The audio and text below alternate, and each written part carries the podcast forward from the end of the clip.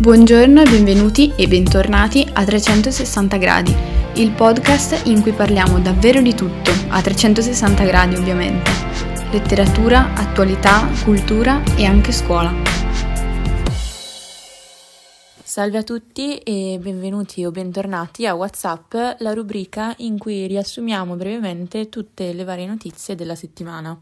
Iniziamo quindi con gli ultimi aggiornamenti riguardanti il Covid e la pandemia. L'Italia torna divisa solo in zone rosse e arancioni e la Sardegna perde la zona bianca diventando arancione. Dopo quattro giorni di sospensione del vaccino AstraZeneca in via cautelativa, in seguito ad alcuni casi di trombosi venosa cerebrale, l'EMA ha consentito la ripresa delle somministrazioni del vaccino dicendo che è sicuro ed efficace e che non ci sono legami con le trombosi. Riguardo in generale ai vaccini, ci sono state alcune difficoltà nelle logistiche per la distribuzione. Infatti, soprattutto in Lombardia, non sono arrivati in tempo i messaggi per comunicare gli appuntamenti e centinaia di persone non si sono di conseguenza presentate alle vaccinazioni. È stato invece approvato dalla Camera il 18 marzo come giornata nazionale in memoria delle vittime di Covid. È stato scelto proprio il 18 marzo poiché è stato il giorno l'anno scorso in cui gli autocarri militari uscivano da Bergamo carichi di bara e penso che tutti abbiamo visto quelle agghiaccianti scene. Spostandoci all'estero invece, sempre in ambito Covid, andiamo in Inghilterra, dove ormai la metà della popolazione ha ricevuto una dose di vaccino anti-Covid. Come nel resto d'Europa, il governo inglese ha disposto nuove restrizioni e chiusure in vista delle festività pasquali e questo ha provocato nuove proteste. Così come nel Regno Unito, anche in altre città d'Europa, come a Berlino o a Helsinki o a Liestale e Basilea in Svizzera, molte persone hanno manifestato contro le nuove restrizioni o contro i vaccini. In Tanzania, invece, il 17 marzo è morto, probabilmente di Covid, il presidente negazionista John Magufuli, che era sempre stato contrario alle restrizioni e ai vaccini anti-Covid. Dopo la sua morte, la Tanzania ha eletto la prima presidentessa donna della sua storia e la prima presiden- presidentessa di fede islamica in Africa, Samia Suluhu, sulle quali ci sono grandi attese, tra cui soprattutto la gestione della pandemia.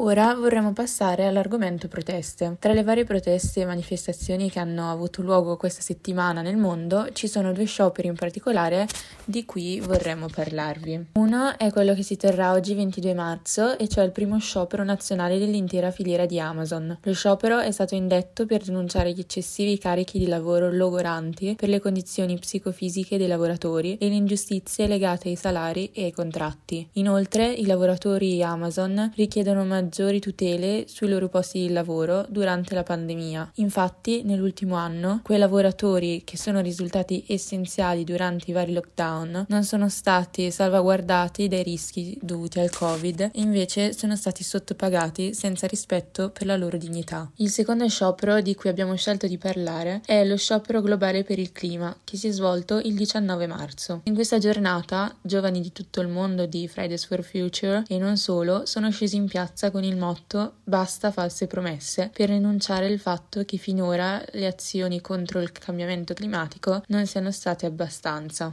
Anche qui a Brescia, Fridays for Future si è fatto sentire, chiedendo alla politica di agire ora, perché non ci saranno altre occasioni. Lo sciopero si è svolto in piazza in piena sicurezza secondo le norme anti-Covid. Con centinaia di cartelloni è stato scritto lo slogan Basta false promesse ed è stata lanciata la campagna Brescia al passo coi tempi per avere una città davvero a misura di pedone entro il 2023. Sempre a proposito del problema del cambiamento climatico, tra gli innumerevoli esempi a riguardo vi proponiamo la tempesta di sabbia che c'è stata a nord della Cina e della Mongolia. La tempesta, una delle peggiori degli ultimi dieci anni, è stata causata dalla pressione costante sull'ambiente prodotta dall'espansione di città e industria, che hanno portato a livelli estremi l'inquinamento in Cina, la quale comunque continua a non fare abbastanza per ridurre le proprie emissioni inquinanti. La scorsa settimana si sono succedute anche due giornate particolari. La prima, il 16 marzo, celebrava il 43 anniversario dal rapimento di Aldo Moro, presidente della Democrazia Cristiana, nonché dell'uccisione degli uomini della sua scorta, Oreste Leonardi, Domenico Ricci, Giulio Rivera, Raffaele Iozzino e Francesco Zizzi. Gli autori del rapimento sono stati i militanti delle Brigate Rosse, un gruppo terroristico di estrema sinistra attivo negli anni 70 e 80 del Novecento in Italia, che rapirono Prenderono Moro in via Fani e lo tennero prigioniero per ben 55 giorni, fino a che non fecero ritrovare il suo cadavere il 9 maggio del 1978, in concomitanza tra l'altro con l'uccisione di Peppino Impastato per mano mafiosa. A questo proposito, ieri, 21 marzo, ricorreva la giornata in ricordo delle vittime innocenti di mafia, istituita nel 1996 su proposta della madre di Antonino Montinaro, caposcorta di Giovanni Falcone, anch'egli ucciso nella strage di Capaci del 1992. Del suo nome, secondo la madre, si sentiva parlare troppo poco e così avveniva anche per le altre migliaia di vittime innocenti della mafia, ancora oggi ricordate troppo poco. Questa giornata è stata ufficialmente riconosciuta e istituzionalizzata solo nel 2017 e Libera, associazione contro le mafie, ogni anno sottolinea l'importanza di ricordare i nomi delle vittime delle mafie,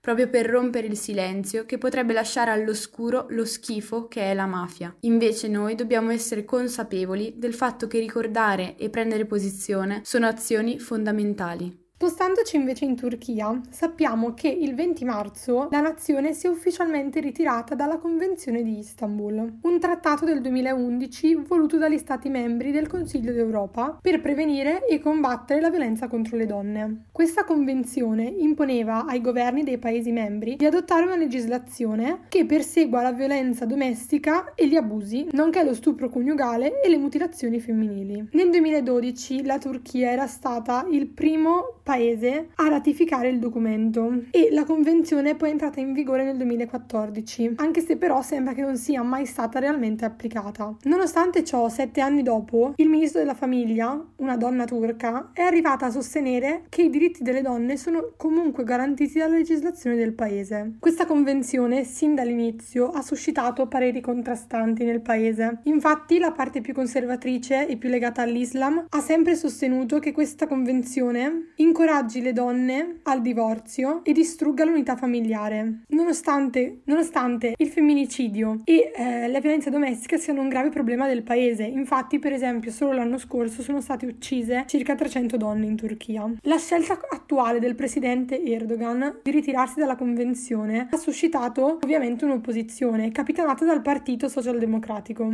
Il Partito Socialdemocratico ha annunciato che intende ricorrere al Consiglio di Stato di Ankara contro il decreto del presidente Erdogan per difendere i diritti delle donne. Ovviamente questa decisione non è stata vista di buon occhio neanche in Europa, che non è stata avvisata di questa scelta e inoltre ritiene la decisione un vero, pa- un vero e proprio passo indietro che compromette la situazione della donna non solo in Turchia ma in tutta l'Europa.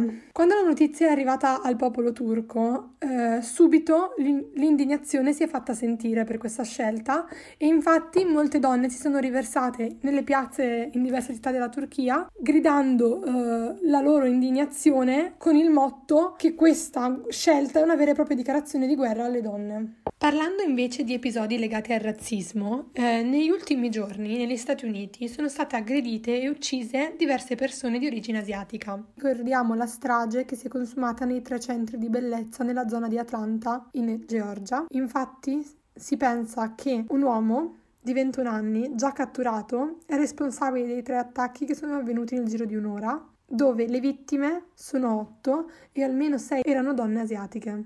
Questi episodi purtroppo non rappresentano dei fatti isolati, ma anzi, come ci dimostrano vari report e testate giornalistiche, c'è stato un incremento esponenziale di crimini d'odio contro la comunità asiatica. Infatti, in un solo anno sono stati 3800 i casi. Tra questi, molti fortunatamente si sono fermati solo all'aggressione verbale o a minacce, mentre la restante parte riguarda percosse o ferimenti anche mortali. Contro questa ondata d'odio di matrice razzista è nato un movimento volto a mostrare la propria opposizione riguardo questi questi avvenimenti, che è appunto lo Stop Asian Hate, che nelle ultime settimane sui social sta raccogliendo diversi consensi. Infatti anche molte celebrità e persone influenti hanno mostrato sostegno all'hashtag eh, del movimento e inoltre invitato i loro follower, le persone che li seguono, a schierarsi in modo compatto contro il razzismo che nell'ultimo anno sta subendo la comunità asiatica, che nel contesto sociale più ampio fa ancora molta fatica a integrarsi.